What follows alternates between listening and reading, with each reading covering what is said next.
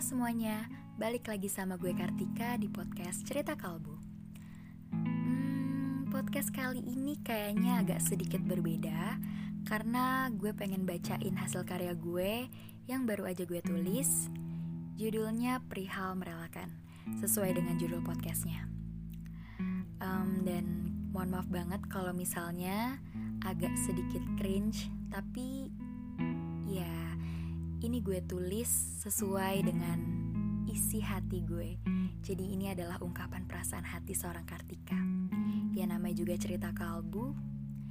Oke, selamat mendengarkan. Perihal merelakan. Ada banyak cerita yang mungkin sudah saya lewati di hidup saya. Cerita senang, sedih, dan juga cerita-cerita yang sangat berharga bahkan cerita yang sudah memberikan pelajaran penting di hidup saya. Ketika saya memulai sebuah cerita, maka saya harus tahu, cepat atau lambat, cerita itu akan berakhir.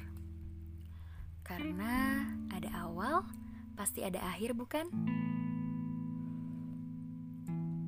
Banyak sekali hal di dunia ini yang tidak bisa saya dapatkan. Bahkan, ketika saya mencintai seseorang, ternyata saya hanya jatuh cinta sendirian. Hmm, saya tidak tahu apakah cerita saya dengan kamu sudah berakhir atau baru saja dimulai. Kalaupun baru saja dimulai, saya akan memberi judul "Merelakan", karena ceritanya bukan berisi bagaimana saya bertemu dan mengenal kamu tapi berisi bagaimana saya bisa merelakan kamu. Ya, mungkin tidak adil rasanya jika perasaan dan perjuangan tidak terbalaskan. Tapi saya sadar, kalaupun dipaksakan, itu juga tidak akan adil untuk kamu. Karena mencintai itu perkara saling.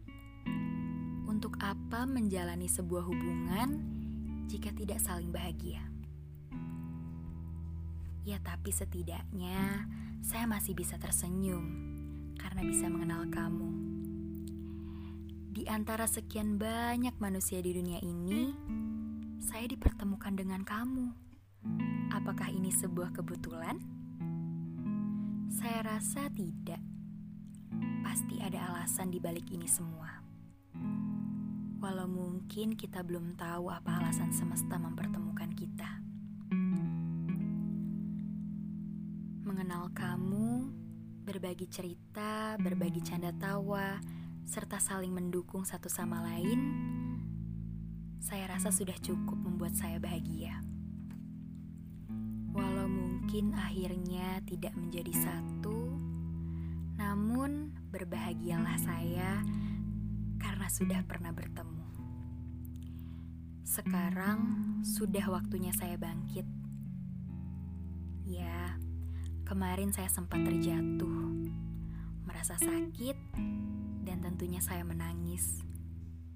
Tapi menurut saya itu adalah hal yang wajar. Menangis bukan berarti saya lemah. Saya hanya butuh waktu untuk sembuh Saya rasa cepat atau lambat saya pasti bisa merelakan kamu. Karena menurut saya, tingkat tertinggi seseorang tulus mencintai adalah merelakan.